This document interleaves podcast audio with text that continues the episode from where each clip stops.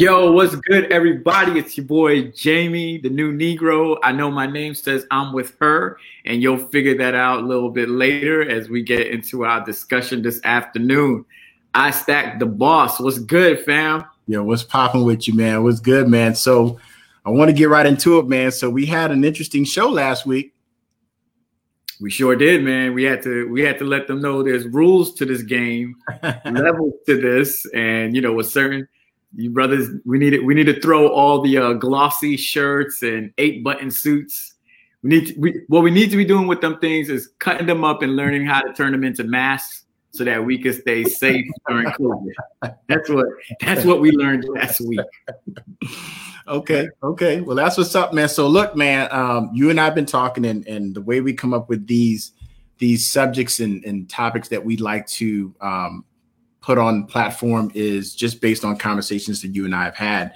And one that we've had in the past is um, the discussion, especially now with with the coronavirus going on and everyone being stuck indoors. This conversation, I guess, keeps coming up, um, and that topic is homeschooling and the benefits of it, the pros and cons, and so forth. So.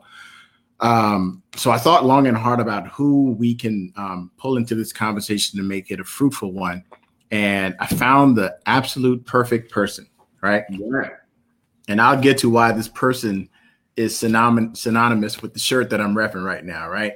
Okay. So this person is currently the founding director of Rise Educational Consulting under BGS Productions um, Incorporated. Uh, they offer educational and cultural diversity training to parents, educators, and schools. That's awesome. Um, mm-hmm. Their focus is African centered curriculum develop. Um, their focus is African centered curriculum develop development and licensor for Rise uh, for the Rise curriculum. Um, she currently is a homeschool parent herself, so she has two Imani geniuses, and she'll explain a little bit uh, what that means. And she's been doing that for about eight years. Um, previously, she's been a language arts educator for third to eighth grade. Uh, she's been a principal in the past. Uh, she's developed curriculums. Uh, she's done quite a bit in, in her past. And, and one thing that I'm actually ultra proud of, and I can say is an affinity point for her, is that she's also a graduate of Florida, the illustrious, let me, let me put the illustrious, the illustrious Florida A&M uh, University and she is also a graduate of the school, the Dean Mobley uh, School of Business and Industry. Um, so, with that being said, I'd like to introduce Talitha and Anabwele.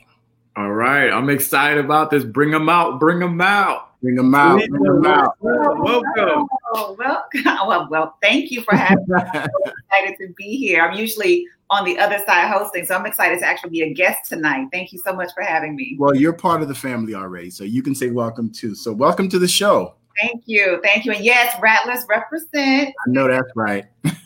yeah, so, this, so, so this conversation, um, I think, is one that's that falls to the core of the family structure, right? So I didn't think that Jamie and I agreed that this conversation probably wouldn't have been a fruitful one unless we brought our spouses in.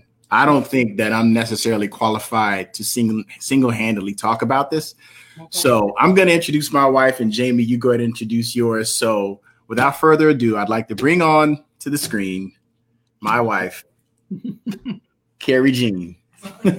I mean, I well, you didn't send me your, your bio. That, that's all I get. Just well, Carrie Jean. And my girl. In advance, so you, therefore, you I'm, I'm, glad you went first, so I know how to do mine.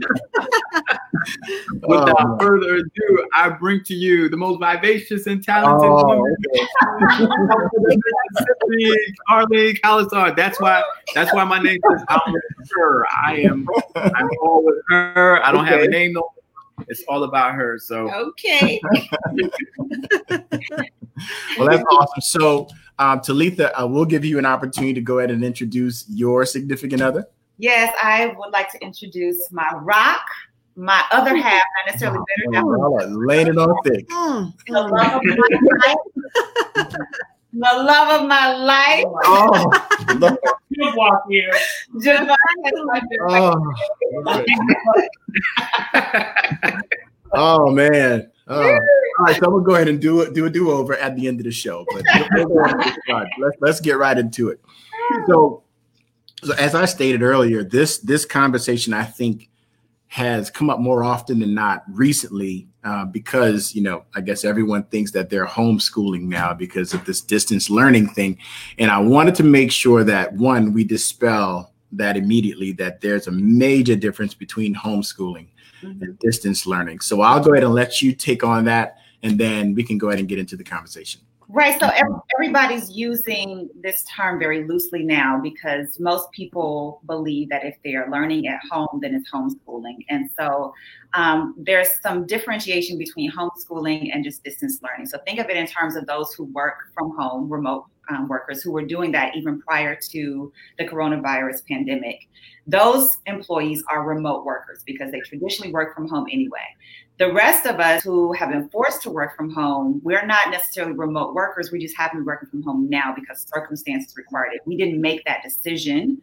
Mm-hmm. Life circumstances made that decision for us. So the same is here now. If you did not make the decision to educate your child yourself at home, then you are simply, and you are using a public school curriculum or your private school curriculum or some other resources from the traditional school that your children were currently um, attending, then you are basically doing distance learning. So you're doing a virtual learning program, you're doing online learning, you're doing distance learning, but that's not traditionally homeschooling. So the whole point of homeschooling is being able to have some autonomy mm-hmm. how you educate your child. And listening to the parents that have been coming to me in Grove since this is happening, this has happened, you all are not getting autonomy. You all are getting work packets, you're getting required virtual classes, you're getting deadlines that you didn't set. That is not homecoming, home homeschooling. That is that, that is um, distance learning. That is teachers still trying to figure it out because we're in a situation we haven't seen in a hundred years. But that's not homeschooling per se. That's not the homeschooling that I know. Okay. So, with that being said, I, I guess I want to lay the groundwork for not only your background and what you've done in the past and what brought you here, but kind of level setting the true definition of what homeschooling is, what's involved in it, mm-hmm. um, and I guess speaking to the benefits of even considering something as, as homeschooling. Okay. So I teach a course. Um, I'll be offering a course starting the end of next month because I wanted to wait until after we got through this homeschooling transition right. um, parents because school typically ends by end of May, beginning of June across the country. Mm-hmm. Mid June, most schools will have ended. So I wanted to offer the course once parents had a chance to have some reprieve and reflect, because a lot of parents are now thinking about it that may not have been thinking about it before since we mm-hmm. And so I wanted to help parents understand because I'm not one to push homeschools on anyone. I let me say right now, I don't think it is the best alternative for everyone. Mm-hmm. I think it is the best alternative for some students and some families, and you have to make that determination. So, in the course, so you think you want homeschool that I'll be offering beginning in June, one of the key things that we talk about is that you must know your why and your why not, right?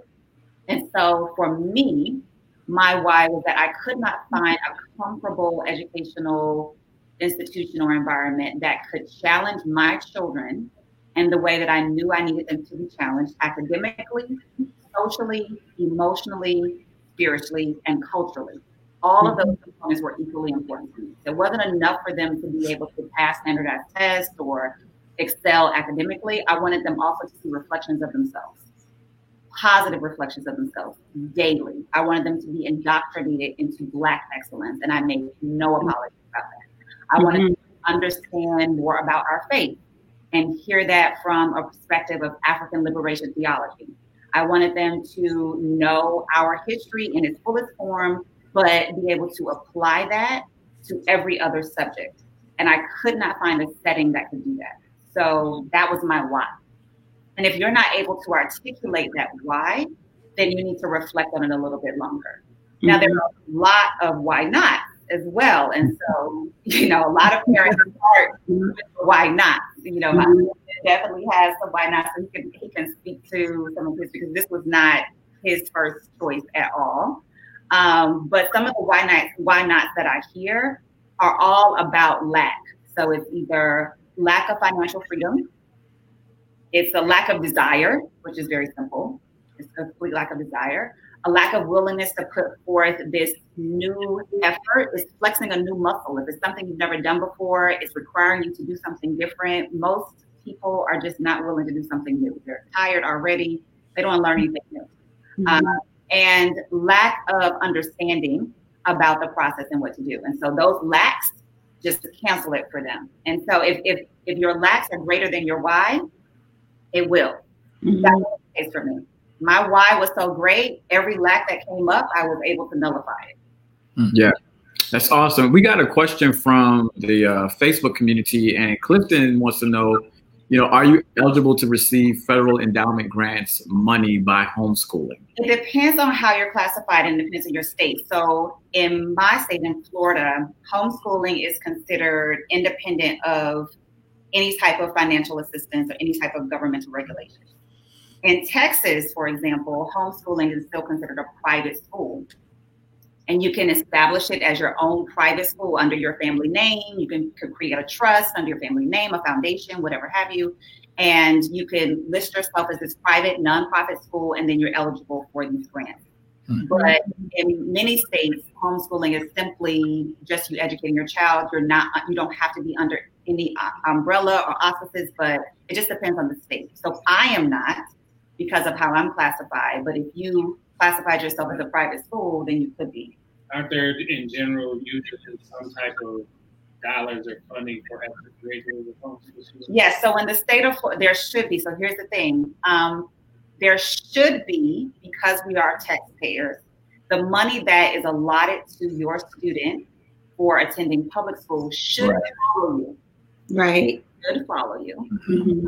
Um, that it's a it's a fight in many cases. So uh, oftentimes, for example, even this past year, I know that I'm eligible to for my students to be able to go to extracurricular activities at the neighboring school. They should be able to participate in PE, in art, and language courses. They should be able to do that.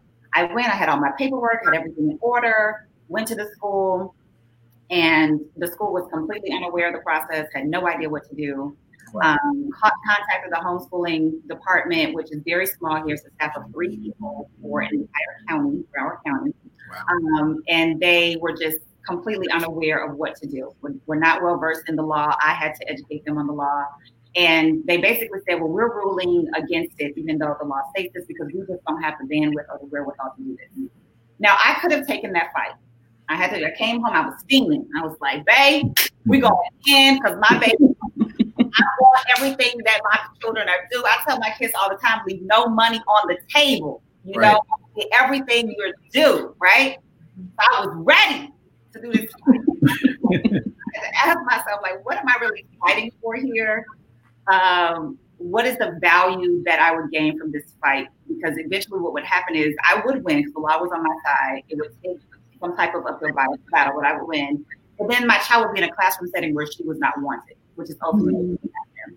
and would be taught by teachers who are already taxed 30 plus in the classroom, who already don't have enough resources they feel, um, and it wouldn't be the best environment. So why, why would I fight for her to be in the setting that I am sacrificing so much to keep her out of? And so it just wasn't worth the battle for me. The situation may be different for other people who maybe their neighborhood school has much smaller classrooms, better resources, and it's worth that battle. But it really homeschooling is still it's not new at all but the people who are running a lot of these um, organizations within the district are still not very well prepared and educated in some cases. And so go ahead jane. Yeah so my question is for that parent that's uh, considering it but they have some um, reluctancy towards it so somebody will say but what about social? What about socialization? Like, you know, what about my kids? How are they going to interact with other people if they just inside the house learning by themselves?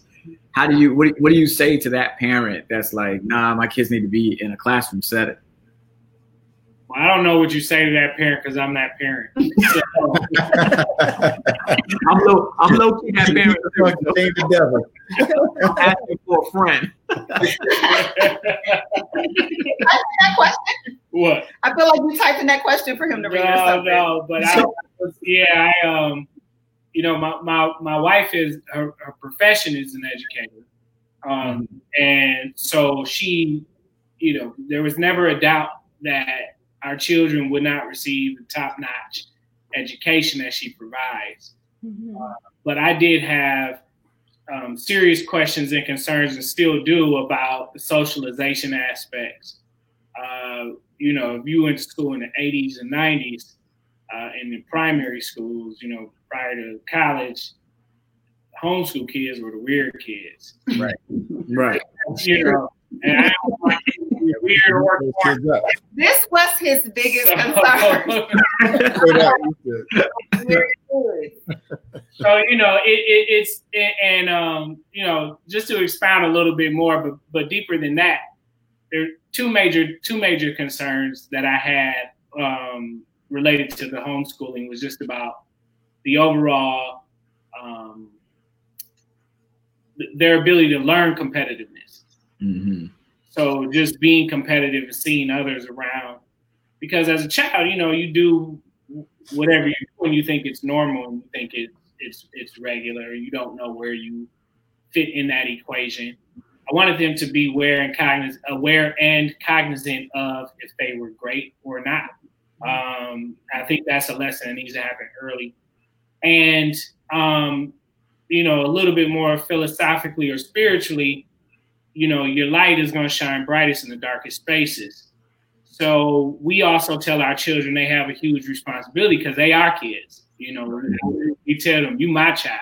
So what that means is, um, you are whether you want to be or not, you are going to have to be tasked with being a leader, and we want your faces to be in places where others need to see a role model at at the peer level. And so, um, them being privileged enough to have their mother also be a master teacher, what were they not um, giving back already uh, into the world um, for, for, for the blessings that have been bestowed upon them? That also was a concern of mine. Yeah. So to those parents, this parent, and say, um, so there are several ways to homeschool. So let me first start there. You can homeschool. You are the teacher.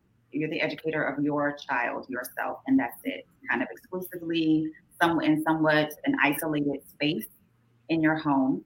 Um, that's the most commonly practiced, and that's the one that most people think of when they think of homeschooling. It's just be with my child all day, and they see that as this tunnel vision, and, and that kind of scares them them- themselves. You all have seen now what it's like to be with your child 24 7. It can be overwhelming, right? Right. So that's one way of doing it. Another way is to hire a teacher or teachers for your child for specific subjects or for everything. So there are um, certified teachers, and depending on your state, the, the teacher may have to be certified or not. It depends on the regulations of your state. But you would hire someone that will come in and educate your child. You either work from home or not, but your your home becomes the school. The educator comes into your home. They teach the entire thing, and a lot of affluent families do that, or even those who are just learn to sacrifice and they prioritize that as something that's important to them. Um, another is to join a co-op. So these last two um, ways are ways that you have this socialization. So co-ops are groups of families that function as a village, as a community that all help teach each other's children. And so you can kind of swap subjects, you can swap grade levels, and you all work together as your own community to teach each other's children. There's no, um, you can do it on a an exchange, or it could be for compensation. Most people just do it on exchange. I teach your child reading, you teach my child Spanish. I have a lot of the. I'm in. I'm a part of a lot of co-ops for that purpose to be able to do that. And then lastly, you can find or create a micro school, and that is where there is one master teacher in your area. That person teaches all of the homeschool children in your area. That one person, I've also served that role and you drop your child off just like you would at school, but it's a micro school, meaning 10 students or less. in perhaps a blended classroom that learn. So there are multiple ways to do that. And all of those ways, there's always option. Now it's not the 80s anymore, so it's not as weird as it used to be. Now there are hundreds of thousands of groups, co-ops, just all type of collaborative things. Museums now have special homeschool days. Um, everything in, in most major cities, they have different things catered to homeschooling families. So we get our own personal field trips. We definitely like our classroom is the world. So we get out all the time. Mm-hmm. Um, libraries have special activities devoted to homeschooling um, families. And the great things about this thing is like we feel exclusive. Like we go to, we get first you know, because our groups are usually small, so we get the front row of all the theater performances, and it's always this shout out of welcome the homeschooling group of Broward County. Um, you know, we're like rolling up red carpet, you know, style because it's so few of us together, but it's a wonderful feeling. Like it definitely is a community. So that's one part of it. And then the other part of it is extracurricular activities. So a lot of families choose homeschooling because their children are mm. extraordinarily, extraordinarily proficient in a sport or some type of performing talent that mm-hmm. does not yield itself to a traditional school schedule. Mm-hmm. So they're, actors or actresses, and they have to travel. Um, so they have their own shows. They have agents, and they have or their models. They have to travel, so they homeschool so that they don't have to meet the demands of traditional school settings. Or they're super athletes, like on their way to being Olympians, and their practice schedule does not allow them to go. So those students are still developing that competitiveness, still inter- a- interacting with other students all the time, and still socializing. Now, our kids. Yeah, just interject real quick. My trainer, uh, he told me that uh, Tim Tebow was homeschooled. Is that a good or bad thing? That's, that's wow, that's not a good case study. Look, well, his, his athletics wasn't homeschool. His his brain was homeschool. So that's yeah. the truth. yeah. Well, that that wasn't my curriculum. I can't say that. But um, my kids are very social. Like very social. They have their own YouTube shows already. They do a science show, Mimi and Mimir, the glass scientists, that they love engaging with their kids. They also are involved in extracurricular activities, tennis, piano, basketball, like so you swimming. So you get them involved still. They're still engaging with other kids um, and still very much normal. And one of the things that's very important to us in general is just community. So mm-hmm. everywhere we've moved, we've been a very transient family. So we have help to either establish or become a part of thriving communities everywhere we've lived for the intentional purpose of ensuring that our children see that and replicate it. And so they see other families like ours engaging regularly just to get together and converse and exchange and have fun and no agenda, just to mm-hmm. be together. So, um, so, we're very intentional about that. So, so let me ask you a question. So the average parent, right, starting from scratch that wants to even go down this path that you know, has no idea where to start when you're talking about which format, all the different formats um, that you just listed.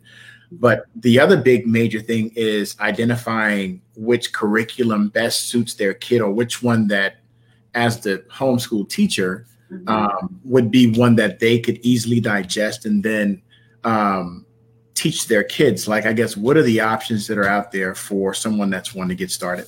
Yeah, well, and Talib, before you answer uh, McDonald, that's a good because Kiera Rojas on Facebook kind of had the same question too. So I don't know if you want to address her. It's it's, it's she around. Probably, she probably asked it a lot more eloquently than I did. So. Curriculum. So. Okay, so does does everyone see the question when you put it up there? Yeah, everyone sees the question. Yeah. Well, okay. So, Kiera, thank you for that question. McDonald, thank you for that question. So, as an educator, it was very important to me to ensure that my children were not just on par with the um, average student, but above and beyond, and just able to push to their potential. So, I personally, I think the best curriculum is the one I'm raising in Hotep Scholars of Excellence. I mean, that's just I'm personally biased. I, right. Hey. I agree. I, I'm completely unbiased. I just personally. Right, right. so, having been in education now almost two decades, having written a curriculum specifically um, for an African centered school, and then being um, pulled and, and, drafted throughout the country and all over the world to replicate it in different models. Um, I've seen the track record. So I was able to take students from third to eighth grade reading level in one year. And I've seen that, that track record. Been able to take them from um, scoring at 20% to scoring above 80% in math in one year using this curriculum. So I understand that the core components of it are teaching the children about who they were. So we lived in Singapore. Singapore, if, you, if you're unaware, is the number one country in the world in terms of education. The one thing that I learned from them while there, um, I started a micro school there, but I was also in many of their schools just learning and soaking up how they were gaining, um, how they were having these gains in academics the first thing that they teach their children is what does it mean to be Singaporean? The first thing I teach my children is what does it mean to be African and an Imani genius. And so all of my students that come through me are called Imani geniuses because it means faithful and brilliant. So I use, I don't use American standards in that terms. I use what does your child need to learn? And I think we talked about this the other night. What does your child need to learn to get to the destination that they envision for themselves and that you envision for them. And we scaffold all the way back. Mm-hmm. do it that way. If you tell me your picture when I'm consulting with you, if you tell me your picture, I want my child to be, and I don't just mean a lawyer, or a doctor, because that's great, but what type of person are they going to be? What type of character are they going to have? What type of leadership will they exhibit? Let me know those things. And then we're going to scaffold all the way back to whatever grade they're in now, whatever age they're in now and we're going to push them to there. And that the, the way they do that, the way they matriculate, will be completely based on them and you. It won't be based on they have to learn a certain thing by a certain age. I don't subscribe to that at all. My daughter was reading at 16 months. That's when she told me she was ready to read. She was signing as her first um, language. My son told me he was ready to read at two. He read within that first week. So every child is different. Mm-hmm. And I just push them based on, and I, they are so intuitive and so capable and so aware of themselves. As long as we don't snuff that out, that self awareness by telling them, no, you have to do this by this time. Mm-hmm. Continue to, and that's, that's the beauty and the gift of homeschooling because they have some autonomy in it. They have a voice. Mm-hmm. And you know what? I'm really interested in forensic science. That's something I never would have thought to teach my children or expose my children to. But they're interested in that. Okay, let's explore it. And that's some of the things that they, the freedom that you don't have in traditional school settings, you get to cultivate their unique genius rather than checking off boxes. Right. Mm-hmm. And in doing that, to answer Kiera's question, to answer McDonald's question, you automatically push them beyond whatever state standards are. I guarantee you that. So I wanted to share um, this effect, and I'm going to try to share my screen. But if you look at, so there's a study, and if you um, look at some of the studies of the effect of Black students, the, the effect of homeschooling on Black students in this country, what we learned is that in reading, the average, are you able to see it? Not yet. Okay, no. It's usually delayed, so it might take a second. Okay. Um, you see it? Not yet. You see it? No, we don't see it as yet. Okay. Yeah, here, here. There we go. Okay. So, okay. study done in 2016, and it shows the effect on Black U.S. students who are homeschooled. And in reading the average, and this was showing that everything else was the same. Their socioeconomic status was the same, uh, gender comparable, um, every other factor the same. The type of exposures they had had the same. In one year, there was a 42% increase in reading, 26% increase in language, 23% increase in math. And this were our babies, right? Because that's what I'm, I'm, I'm making no qualms about. That's what I'm most concerned about. Um, so when I thought about that and when I was doing the curriculum, I knew that if I just pushed every student to their potential, the standardized tests, my children have never fallen below three grade levels on any standardized test they've ever had. Hmm. Like that's the standard. So I don't I don't worry about that because the standards, unfortunately, in this country are not indicative of the genius our students have. I'll just put it that way. and it doesn't reflect them. So the RISE curriculum is the absolute best, but you can find a consultant that can help guide you and through the meandering. There's so many mazes of curriculums out there. So, so now, I'm loving everything that you're saying. Um, Jamie and I have, for a very long time, have wanted to homeschool official, you know, homeschool them officially. Um, but one of the biggest, I guess, concerns are the financial part. Um, you know, what is it that you we know what we have to sacrifice in order to make this happen, but how did you guys come to that place where you what did you do? How did you say, okay, no longer am I going to allow another institution to educate my my my kids. I'm going to do it. I'm now we're working on one salary. How in the world did you guys do that? So yeah, um, so the the first the first thing I think is important to before you get to discussing specific finances about it, or at least for us, was to discuss the value that you put on it. Mm. And so when we were moving down here uh, to South Florida and looking at educational options, one of the things we said long before we even had children, we didn't want, you know, we didn't want any white folks teaching our kids. Mm. A lot of that reasoning specifically, um, I grew up in from pre-K through my MBA Afrocentric schools. Mm-hmm. You know, I am a product of not just black schools, but schools that are very, um, very explicit in stating that like it's going to be focused on you are brilliant and bright because of your African heritage, not in spite of. Mm-hmm. And so, um, cultural education is not supplemental for us. It's elemental for us. It's a part of who we are, and it's a part of teaching the whole student. It's the same exact thing she mentioned when we were in Singapore, how in their pre-K, they start with what does it mean to be a Singaporean. It's the same reason why in traditional public schools in America, children are going to learn to pledge to the flag as one of the first things. Um, and, and, so we wanted that to be, uh, well, not wanted, it, mu- it had to be part of the education. It had been part of our children's education, and we paid for it previously.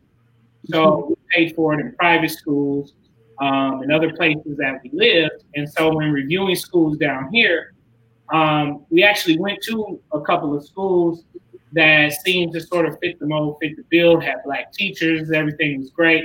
Um, but then, you know, really started thinking at the end of the day, um, why would I pay somebody else for that when we're sitting on this gold mine anyway? We just pay her. Um, now that's a privilege. I'm not saying that's everyone's right. Yes, but I think what is, I think what is a, a similar ethos is about what you're going to value. Mm-hmm you want the best education for your children and you know innately or you know intuitively that you can provide that better than another school public or private can then then you'll then you'll find the way right mm-hmm. and so um and and again it's, it's speaking from a place of privilege but it's also speaking from a place of if that education is that important then those are the sacrifices that can be made yeah mm-hmm. and and there's only two. Yeah. So I, I, subscribe to it's, it's two kinds of thought, right? It's either a position of privilege, and I mean privilege in terms of mentality and spirituality, not just means, right? Like if we mm-hmm. are all a faithful people here, um, if we believe that God will provide whatever we need over and beyond all that we've asked, we believe in that prayer of Jabez, then and the vision is there and we know that that's a divine vision, then I'm not worried about the provision for that. I, I mm-hmm. know that um, the thing that I want out of this, the picture that I see for my children, I couldn't find anyone else that could help me execute that vision. The vision that they have shared with me, that they have for themselves because they're so intuitive. I couldn't find anyone else that could do that. So, okay, we're going to make this sacrifice. So that was number one. So it's either coming from a place of privilege or a place of scarcity. And that's just not something we adopt. So remember, I told you about the why not, right? Everything was lack. lack, lack, lack, lack, lack. And that's fine if that's what you adopt. That's just not something we were willing to adopt. We were willing to sacrifice on this front end because two things we're not paying for college. We absolutely are not paying for college. Um, and they may or may not go depending upon whatever entrepreneurial ventures they do before then. They may not have mm-hmm. a track record. We don't want to pigeonhole them into following a specific path of go to school, get a good job, the end. Um, my children have already told me they're not working for anybody else. Hmm. And so that's already clear. The freedom of that thought, you know, the freedom that they have to even say that right now when they're not even double digits. I want them to have that. Now, if that changes, it will be because they decided, not because circumstances push them into one way or another. So I think every generation owes it to the next to um, give them a little bit more freedom, gift them a little bit more freedom. Yes. And what we have for ourselves, we have more than our parents had. To gift that a little bit more so that we can get closer and closer to what true freedom is. No fear. Yeah. I have no fear of my bills getting paid. Like, can you imagine your children like never ever having to worry about expense? I have no fear of any provision being supplied. I have no fear because I can manifest anything I want using my talents and my gifts. Mm-hmm. And so mm-hmm. they see me doing that, they see us doing that, they're going to replicate it, right? So I want to gift that to them. And school can't do that. Yeah. I love what you all what you said about the education and building that Africanness in in um, instilling that at an early age. Because the one thing that I know is this is that Jews don't allow Germans to teach their children their history. That's right. Only black people are the only people who let white people teach us about our history. And when they do that, they come from, you know, we were slaves, not from Africa. We start out as slaves in America. And then we, um, you know, and then the same people that enslaved us gives us our freedom. Right. Just this week, uh, Carlene and I, I was fire coming out of my brain because um, we, are studying Juneteenth, and one of the questions on the on the on my child's on Caitlin's uh, questionnaire, social, social studies said the reason why the slaves were still held is because they didn't get the news to them. So it was like, it was basically saying because news didn't travel fast, that's why it didn't get down. So I'm saying, hold up, for a whole year, two years, two years, slavery, slavery was a choice. It was right. a choice, right? So, you know, and so that's that mixing of knowledge yeah. that these white folks that control curriculum that our black students are getting in these schools that's making them lose their identity of who they are and to finish so like yeah so you know so I, I love that i love that autonomy to create curriculum that is afrocentric mm-hmm. and that is true to who we are and not eurocentric and let me explain too the difference between the two. So it's not just it's Afrocentric, so it's just for people of African descent. It's it's definitely inspired by and specifically for um, those who subscribe to a more holistic view of education, because that's what Afrocentricity is, rather than a Eurocentric lens. Because don't get me wrong, if it's not Afrocentric, it is Eurocentric. Mm-hmm. So if you're not doing an Afrocentric curriculum, you are doing a Eurocentric curriculum. So if someone is telling you that it's some it's racist to be Afrocentric, it's racist to use Afrocentric curriculum, it's racist, which is totally misused and all these things, then you can totally flip that. Right. Because it's certainly racist to use the um, Eurocentric curriculum that has been imposed that never included us in there. Right. Um, in, the, in an accurate historical perspective. So I definitely want to make sure it's understood that anyone can use specifically any Afrocentric curriculum, but my curriculum because it is academically rigorous because that's what Afrocentricity is. We raising Imhotep. Imhotep was the first noted multi multi genius. You know, we talk about Socrates, Homer, Einstein. All those people learned from Africans. Mm-hmm. So yeah. when we talk about that, I'm saying any child can learn academic rigor and excellence through this lens, which is more holistic and accurate and historically sound, as opposed to a different view that definitely minimizes other cultures. What would yeah. you say? What would you say is, I guess, the cutoff point, right? So, let's say our child he's 9 mm-hmm. or let's say someone has a kid that's I don't know in the ninth grade. Like, w- what is the cutoff point where homeschooling makes sense? Where you can infuse that and help them unlearn, I guess, not unlearn, but I guess infuse that way of learning into um, what they currently have um, in existence today? There's no cutoff point for a willing child and willing parent.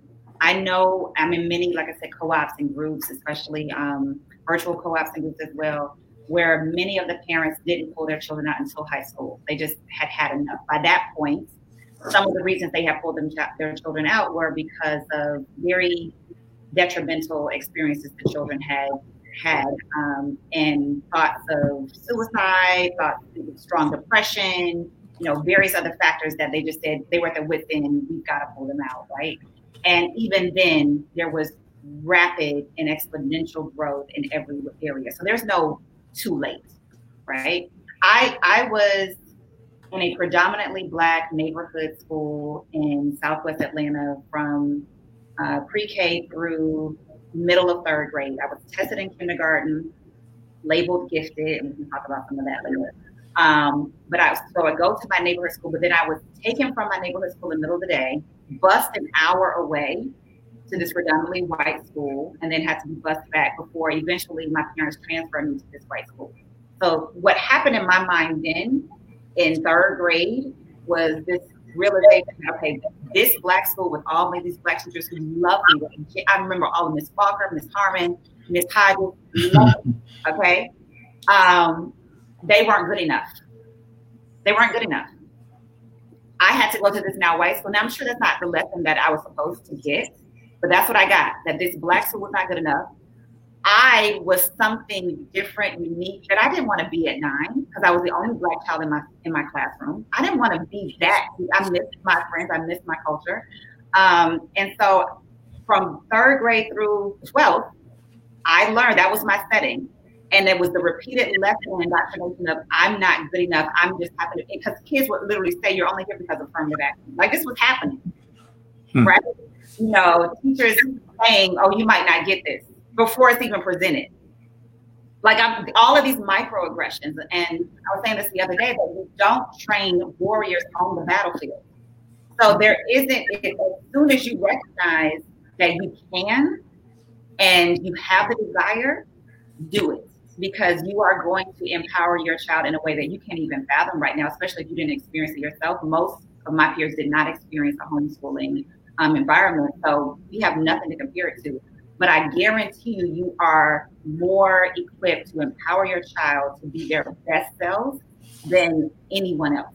Mm-hmm. So, so, the reason why I asked that question because for as long as we can remember, um, as long as Orion's been born and cognitive, he's he's always excelled at just about everything that he he does. And one of the fears that we've discussed, um, Kiera and I have discussed, is that he would he would get in uh, a school system and he would excel and basically like blow whatever they give him out of the water but they would hold him back in order to wait on others or they may identify that he's excelling at a rate much faster than everyone else and make a conscious decision not to continue to foster that. And then he kind of gets into a mindset where he has to always wait for everyone else to continue his learning. And he's experienced that, and we've seen behavioral, um, I guess, we've seen like him act out as a result of that, his frustration. How old is he now? He's nine. So I think we had a conversation about this. I can't remember, but um, um, there is a uh, there's a book that I, that saved my life it's called Countering the Conspiracy to Destroy Black Boys. Dr. Yeah. By Dr. Kunjufu, right? And I specifically say it saved my life because uh, it came out, I think, when I was in the first grade. Um, and my mom read it. Uh, and when I was in the first grade, my brother must have been in ninth grade. So he's, you know, significantly older than me. Um, and not at all any less um, uh, capable as me, but we had different, definitely different educational trajectories. He got his last credit to graduate high school on the day of graduation. Wow! Just because, he, just because he knew he could and, and waited to do so and was bored with school. Uh, in the book, they talk about fourth grade failure syndrome. So it happens to nine and 10 year old boys. And specifically, what this is described in the book is what you just described with Orion, is exactly what happened to me. So much so that my fourth grade teacher wanted to hold me back a year. Wow. Um, and you're speaking to someone who was most likely to succeed in high school and in college, um, who has been at academically gifted, sound, uh, you know. He is all of smart. He is beautiful.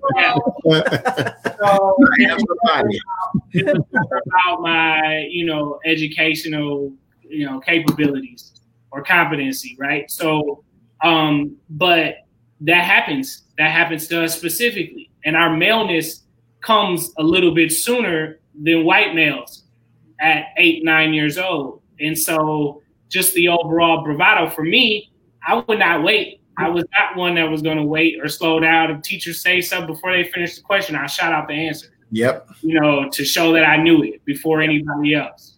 Used to piss the teachers off, Yep. you know, um, and I didn't care, you know, and and um, and so when that came, you know, my mother was equipped from reading that book, was able to deal with it in that setting.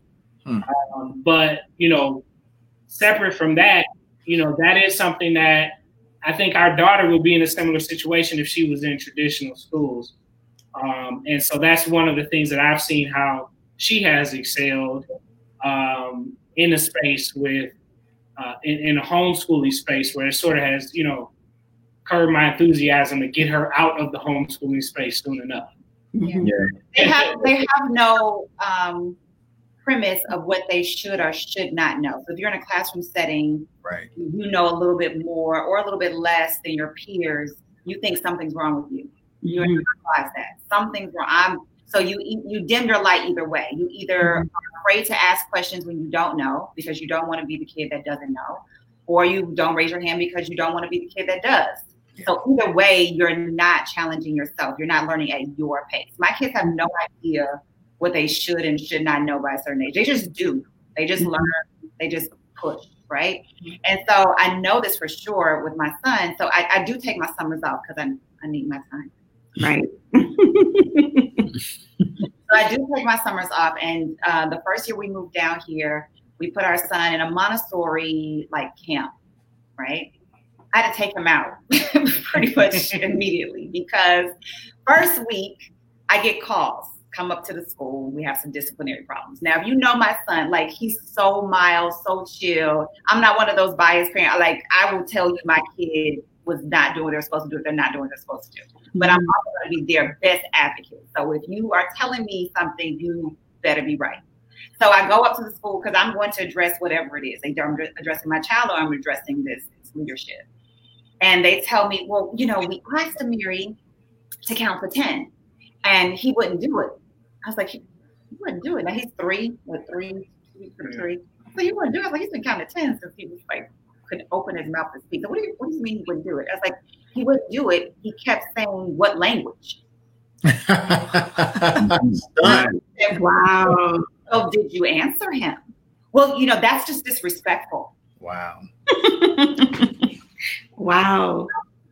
Because we, we practice a different language a day. So what do you mean? How is that disrespectful? How did you answer? Because if you had answered him, he would have told you, or he would have just, well, he just told me in Spanish. I said, okay. He said, I said, well, you know, do you understand? Because this, we, we live in uh, Miami, predominantly Hispanic population around us. So he probably just heard other teachers, other peers speaking in Spanish. So I thought, okay, this must be the language of this setting. Did it in Spanish. But they really were trying to write him up for this. right? I'm like, oh, no. Yeah, This, yeah, yeah. this, this I- is not going to work. this is not. Yeah. I, I could see him because he's he is the type of child that wants to please his elders, that wants to do the right thing, and I could see him like just cowering and not understanding what he had done wrong. And like I'm about to just I'm like, oh no, uh, uh no, he's not. He's not about to internalize that he's wrong when he isn't. Right. Mhm. Situation. Yeah. I I did not want to constantly be combating these microaggressions throughout their childhood. Yeah, yeah. I, I, was just agreeing with what you were saying because, like, there are these unconscious and implicit biases that come with their schools that our children have to counter. And you know, and there's so many there's so many cases where our smart children have been left behind because whiteness doesn't want black kids or anybody else to share in the pie that they have. So we've seen like they get they'll get advanced while ours will get held back because they don't want to spread the wealth and those things. So yeah, it, I mean, it just, a lot of times it just doesn't compute for them. They Right. can't. Their their their their culture is a majority dominant, so they don't understand. Oh, there could be something different. We Yeah. we are born into being a minority, so we understand. Yeah, there's a lot different. In fact, most of the world we'll see is different than us because we are a minority in where we live, and so a lot of times they just they just don't know what what they're talking about. right, yeah, like to say things like, "She's so smart." He Right. speaks so well. I mean, What you mean, I'm not supposed to speak well. Like I'm not supposed to be smart. So Yeah. yeah, Yeah. yeah, I think that that's a, that, I was lauded in, in elementary school for the most basic of things. and it I didn't understand and could not articulate then why it didn't feel good. I just knew it didn't feel good. Like I was praised for just mediocrity. Um, any little thing. Now I was excelling and doing other extraordinary things. I was comp- definitely comparable with my peers, if not better. But that that whole push and notion that we have to be twice as good or twice as hard, all that like that's ingrained from the beginning. But I still was only recognized for the little oh like you know oh you wrote your name. right. No, like. It plays out in also too with, with you know the other children learn things like oh you you think you're smart you acting white yeah, Mhm. so if you if you have an afrocentric educational background and you're like okay well imhotep was the first genius before socrates before da vinci before Mhm. you before newton so Actually, I'm acting is African. yeah who was acting like who You Right. know? so that just that that type of framework you know is important for us that our children have that and understand um, you know excellence is a standard so if you come less than that we got problems right. Now, do you think? Oh. Sorry, go ahead. Oh, no, I was just going to say, you know, one of the things that Orion and I have been talking about during this time period is, you know, how is he adapting to distance learning?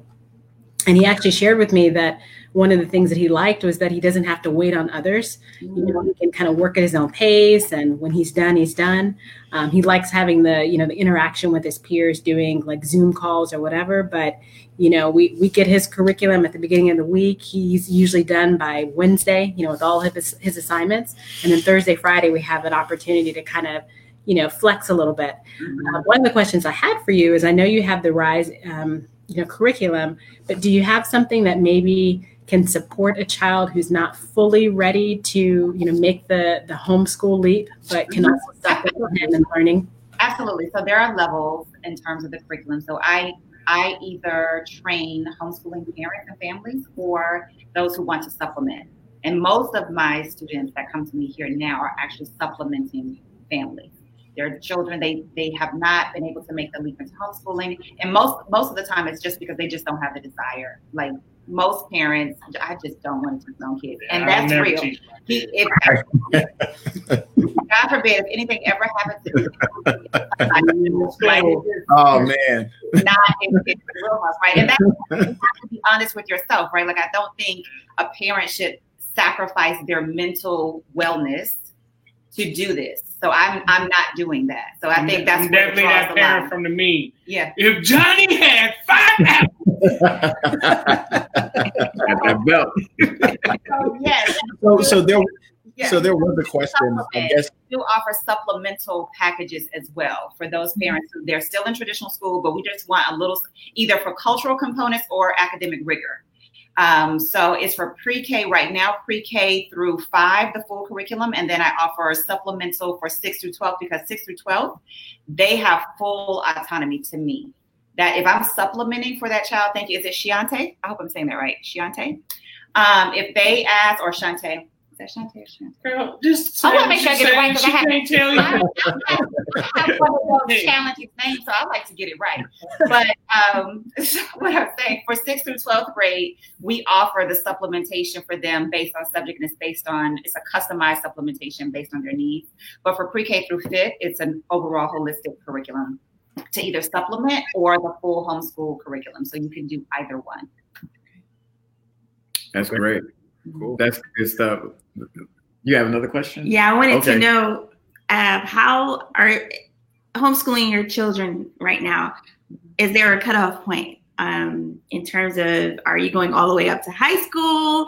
Um, what, what what were your plans? it's it's it's a it's at least visited periodically and a negotiation occurs because Okay. I still feel very strongly about I don't want my kids being corny. My my son needs to know how to holler at girls. You know, I, you know, my daughter needs to know these lame boys. You gotta you gotta know you know gay recognized gay. These Right, right. All day. uh, however, at the same time, you know, um, I humbly say this: my daughter is is eight, about to be nine, but reads at an eleventh grade level, Mm. and she acts like me in terms of she's not waiting on anybody else. I'm like, I don't know if she's ever gonna be able to go back to school. You know, that's the reality of it, and that's because all because of the rise curriculum and you know that type of stuff. Um, but you know, I do want at some point more than just extracurriculars to be in that environment of you know larger class settings and and and I don't I don't, I don't know if it's going to happen, but but we probably every half a year are talking about that in detail about. And it's usually me pushing. They need to go to school. Baby, you know. So yeah, so our children weigh in on this decision too. So when we first moved down here, we kind of uh, we didn't make the conscious decision to homeschool first. We explored every option. We weren't we're not just adamant like homeschool no matter what. We will do what's best for our family and we will shift and adjust as needed. So we when we moved down to Florida from Georgia, our students, our kids were considered foreign students and the state wanted to hold them back because they were already a year ahead in terms of age and they were not recognizing their education. And so I said, okay, I will agree to any test because you all love your test. I'll agree to any test assessment. If they don't surpass whatever the expectations are for that test to move on to the next grade, then I will yield to that recommendation. But I'm not just going to put them in a grade based on their age. I think that's silly um, they weren't willing to do that. So I I had no choice really. It was like, okay, well, I'm not going to regress my child. You know, they they definitely would have been bored. My child would have definitely been acting out if she had to sit through an entire year of the same curriculum she had already completed maybe two years ago at that point. Um, so I wasn't doing that. Um, so I didn't have a choice. And we ask every year, they weigh in on it. I ask my daughter because there are times where I'm like, baby, you sure you don't want to go to school? Because I I'm tired. You sure you don't want to go to school? And she says very adamantly, no, I do. I don't. I don't want to go to school. She loves the fact that she is pushed to do what she's able to do. She gets to have choice in what she learns.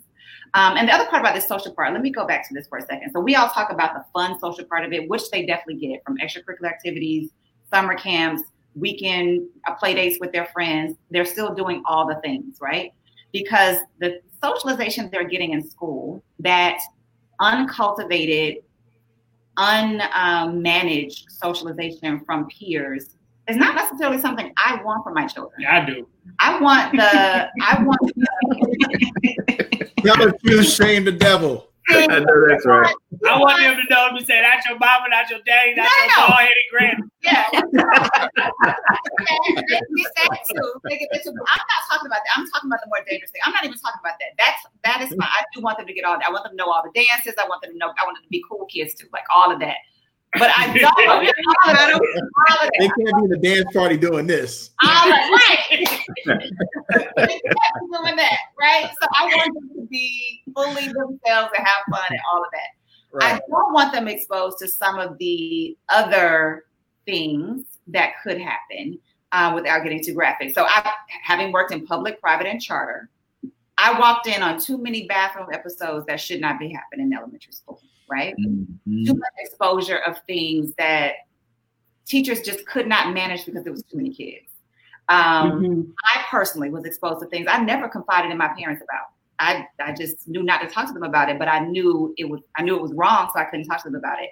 And so my parents were just unaware of some of the things I was exposed to far too prematurely. But to the flip side of that, though, right? But I mean, but how do you how do you prepare them for the world? Like, So how, we talk- when I tell you, we talk about everything. I think it's different though to talk about stuff versus It is. Yeah, it is. living it themselves, right? I think there's, there's a That, and that's And there's an age for that, right? There- There's an age for that. Pre-K through fifth grade to me is not the time for that development. Those formative years. My child shouldn't be learning about condoms from her fourth, third grade year. Period. And there are kids talking about that in third and fourth grade. They should mm-hmm. not be learning about oral sex pre-K through fifth grade from their peer because they're talking about that in elementary school. So here's the, here's the veiling that a lot of parents have. A lot of kids are exposed to things that they just shouldn't be Very true. early ages. Very Those things should not be conversations that my children should be having with other children. But if there are questions about it, we can talk about it. You know, so after fifth grade, we can have this conversation. Know, I understand what you're saying, but just being able to socially engage with other people and be normal. But it's a- it's a- But- it's it's something that we have to talk about every so often, or ever so often, because I don't sit on that fence of that's you know I absolutely agree they should not be learning about it, but I also am wondering, okay, is that going to be so much to the detriment that are they losing something else?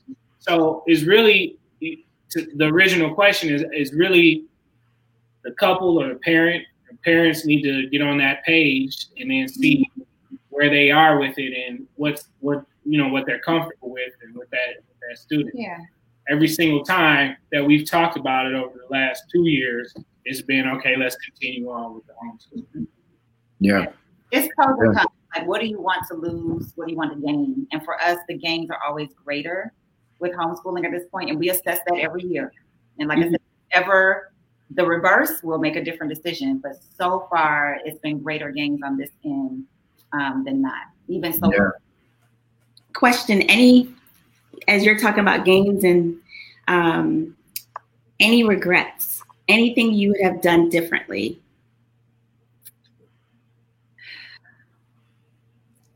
regret. So we just found out some new information about our daughter, and just about in terms of her ability. Uh, I I do standardized tests. You don't have to; it's not required of homeschooling um, parents. I do them because I do like for my data. I am a data person. I like to keep records. I like to know, um, especially in terms of my business. I like to make sure I'm, I'm seeing that. Um, and so we we got this new information that even surpassed what we expected, right?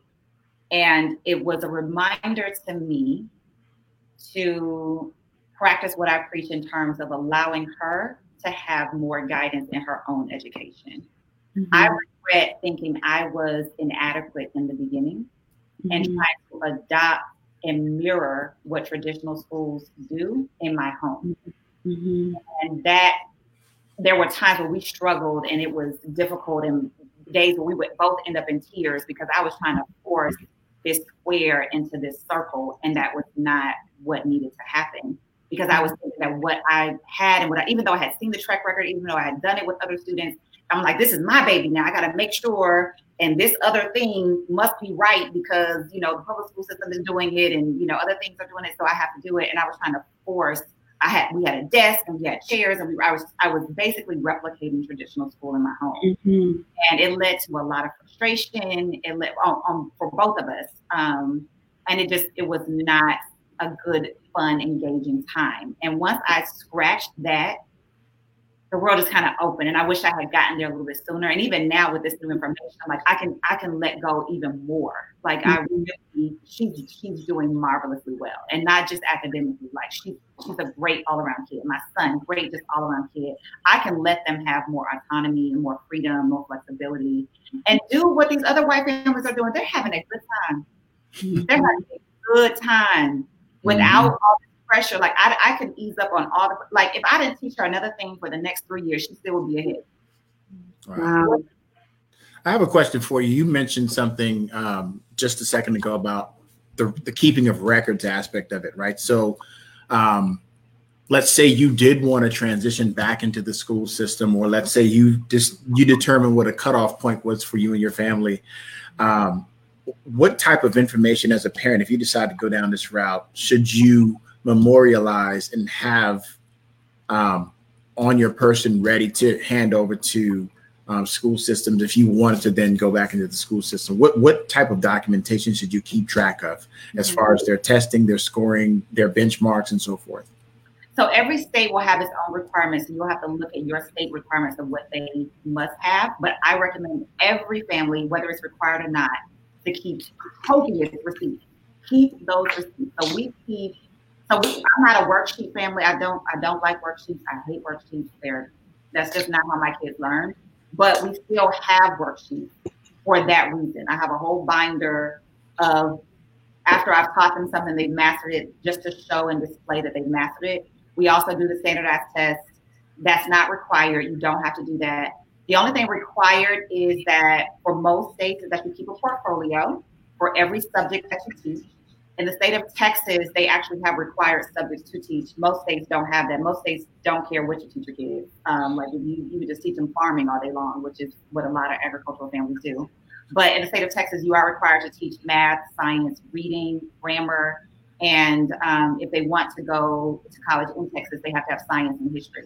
But you have you would have to keep a binder of each of those subjects to show and prove, especially for our kids, because they're going to challenge them they're going to challenge them if they ever try to transition back in school. So I keep copious notes and I do not let them go. I have them from the time we started. Each year, its own binder. These are the things that they mastered in every subject.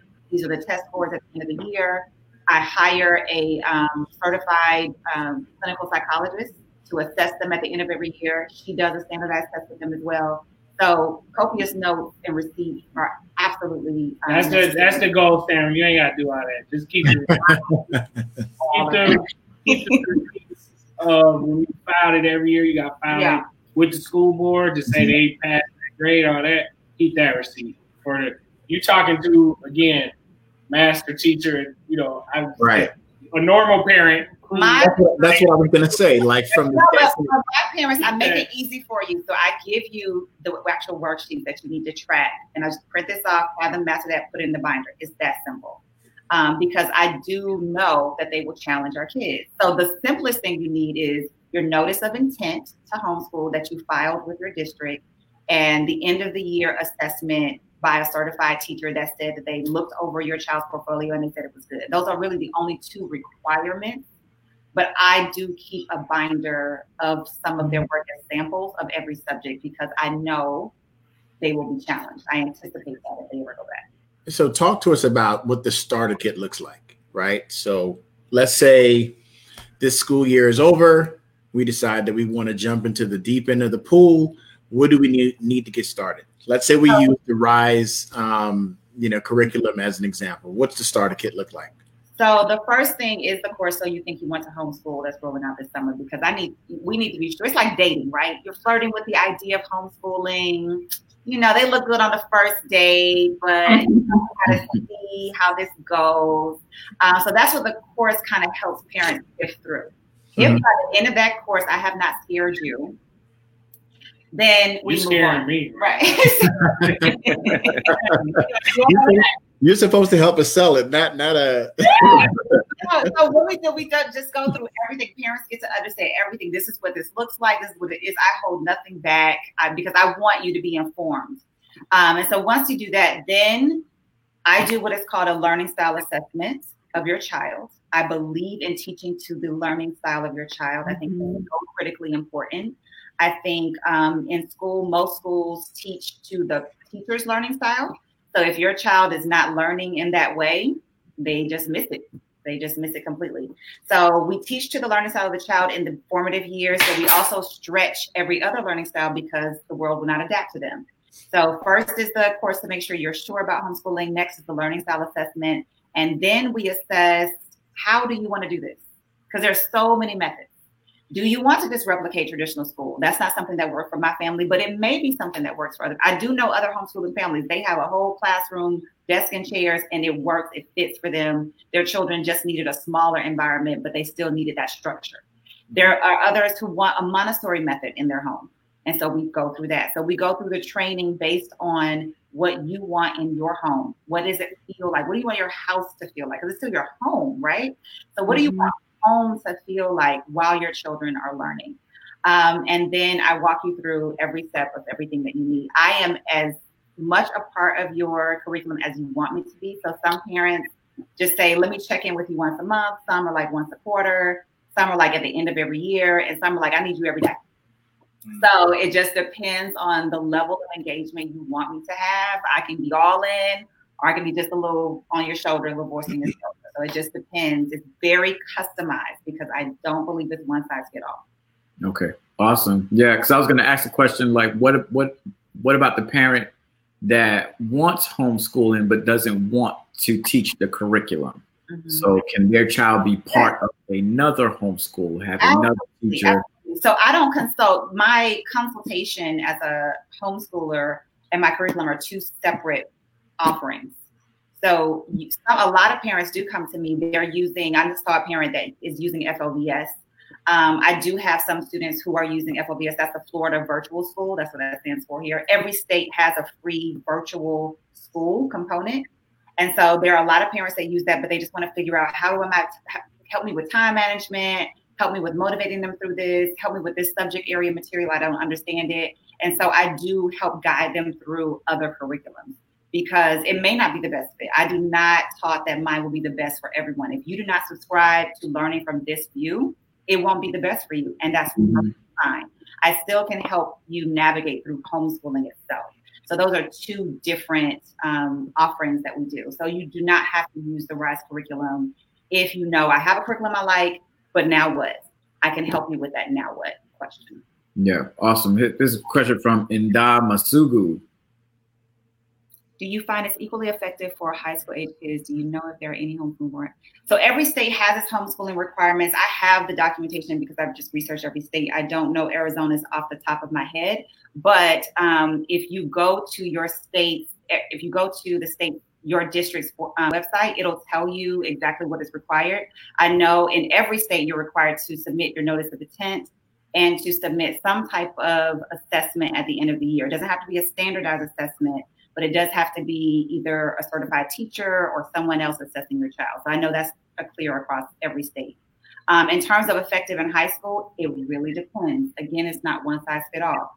I know some high school students who absolutely thrive in a high school homeschool environment. Um, and then I know some others that they're pulling it, parent and child are pulling their hair out like, no, this is not working. So it really just depends on your child. And it may vary year to year. Like I said, we have not made a decision that this is going to be every year, but I know with the information that we've gotten about our children, they will never be in a traditional public school setting. It just it would not be equipped to teach them in the way they need to learn. Um, but they, we may look at micro schools. We may look at mm-hmm. co-ops that are more structured. We may look at different types of learning environments um, where I'm outsourcing that because it is. It, I recognize that it will get to a point the way my kids are learning where I'm going to have to outsource certain subjects. I'm not trying to learn statistics again to teach them. I'm just not. Uh, so you know, there may be times for that to happen, but it really depends on the child. There are some kids that I know started high school at 13 and finished very early and took gap years. Can you imagine our babies being able to take gap years? Mm. What? Mm. To focus on travel. To, no. To on on business, to focus. So it just depends on the child. It really is not a one size fit all answer. I do have a question for you. Um, so, is there any de- data out there that supports or provides any insight into either college uh, acceptance rate of, you know, the college of choice acceptance rate, scholarship um, attainability, um, that kind of thing? And then once they get to college, how does the homeschooling then transpose into their ability to compete at that level? So, I want you to, if you could put up um, this study by Dr. Brian Ray. Um, I follow him closely. Dr. Brian Ray, he, um, let me see if I can pull it up. He has a national homeschooling um, educational research institute, mm-hmm. so NHERI, and he does various studies, research on all of this. This is like his life's work. Um, again, it's National Homeschool Education Research Institute. Um, and if you look up, he has various studies on all of those things. So, yes, what typically happens across the board, and I'm not going to speak the exact numbers, but I know, and this is one of the reasons I can do it. Um, one of the things that's cited in one of his studies is that in terms of college, it's 100% collegiate acceptance. Now, that's crazy. That's absolutely crazy. Like, what school is even 100% besides the school in Chicago that I love? Um. But it, for those who subscribe to that, now every homeschooling student is not going to college by choice. A lot of them are going to some type of vocational or technical school or some entrepreneur venture, or they have generational wealth so, that, wealth so they don't even have to work. But those that choose a collegiate path, typically it is early and is at 100% acceptance rate um, and then they do well. So there are studies, but if you go to that site, he has numerous studies on all of those topics, and that is one of them. Okay. Hey, I just thought this comment was interesting. Um, that she says she helped him with that mama style. So yeah. I know what that mama style means. and if your son is in eighth grade, that means he's somewhat self-sufficient, so he can kind of guide himself and go track through those courses. So those things are very helpful in those cases because they can just learn their own. Like how Orion is saying, he can just learn at his own pace. He completes his work by Wednesday. He's got a five-day weekend. Like who who doesn't want that? You know. So I, I'm definitely. Um, grateful for those type of services for parents who don't want to necessarily instruct, but they just want to be a coach. So some parents are teachers, some parents are just coaches like, okay, yeah, you got it, you can do it. Like this is this is the coach. Um, but you know, the kid can kind of be self-sufficient and matriculate through the curriculum online.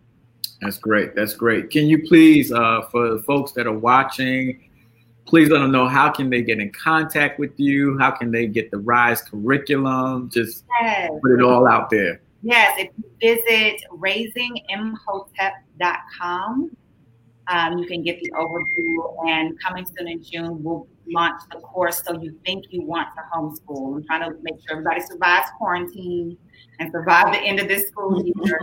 but once you um, do that, you will um, be able to take that course and we can already start. I've already started with many homeschooling parents now. Those who are in it now, just in the thick of it, I can serve as support to get through this last month of school as well. Mm-hmm. Uh, but I definitely encourage parents to take this time that we have to really reflect and think about is this something that can fit my family? And the answer may be no, and that's okay. Just know your why and your why not. All right. Awesome. Awesome. How can our Imani geniuses connect with yours? Yes, so we have Mimi and Mimir the Glass Scientist on YouTube where they do science shows. And if they subscribe to that channel and the Rise Imani Geniuses channel on YouTube, that has all of their videos. So Mina, my daughter, does reading with Mimi every week. They do the science shows. I mean, they're always out there. So if you subscribe to Rise Imani Geniuses on YouTube, you can get updates of all of their channels and things like that because they love interacting in that way. Awesome, awesome. So everybody listening, we're gonna uh, put the tags and all of the information on the Facebook post and on the YouTube post, so that you can click on it and that you can like it, subscribe it, and share with your family and friends. My lesson that I took away from this was uh, Black people stop letting your oppressor teach your children, and um, here, here, and you know, and move forward so that we can be, you know, who God intended for us to be, not what man wants for us to be. Yeah. So, you know, awesome, Talitha McDonald, Kerry. Thank you for the connect. I believe that this is going to be something that will um, will continue to foster and continue to grow as the days go yeah. on. Thank so yeah, so I, I was going to say, um, you know, I didn't. I, the intent of this this discussion wasn't necessarily to try to sway one way or another, but just to provide information, right? Um, I think that the more that we have these kinds of conversations, some people may not even know that this is even available, right? Like mm-hmm. the level of information you provided, um, I wasn't really truly aware. I mean, I knew you did your thing, but I didn't know to what level, right? So, um, I won't say that I'm necessarily tipped over over the fence that I'm convinced all the way, but I am more aware now. It'll make us obviously go and look up some information to see if that's a good fit for us, and I hope that the people out there do the same. So um, we're really thankful that you were able to come on and spend some time with us. And hopefully we can do it again. Do you guys have anything you have to say? proud. Yes, as long as people are exploring the option, I mean, I'm, I'm happy with that because I think we have the responsibility of cultivating the genius of our children, which is what we mm-hmm. try to do. So as long as you at least ask the question and mm-hmm. can be comfortable with your answer, I think success has happened here. Indeed. Thank Indeed. you, Crystal. Oh, she has, she has an Imani genius. Crystal has an amazing Imani genius. That's right. All right. Awesome. So this is two really dope dudes with their really dope wives with wait, wait, hold on, JB, hold on, JB. Who Uh, uh, is- my due. Oh, That's right. She needs to oh, get Oh yeah, yeah, my bad. Right. Before we sign out, please. my illustrious goddess of a wife. Yes. Is that- is that Celebrate good for it? Good job. I'm, tr- I'm trying to sleep. I'm trying to sleep at night with, without. That's right. You're a smart man. So listen, man, we appreciate it, man. And until next time, you know, this is two really dope dudes. Thank you. Good night.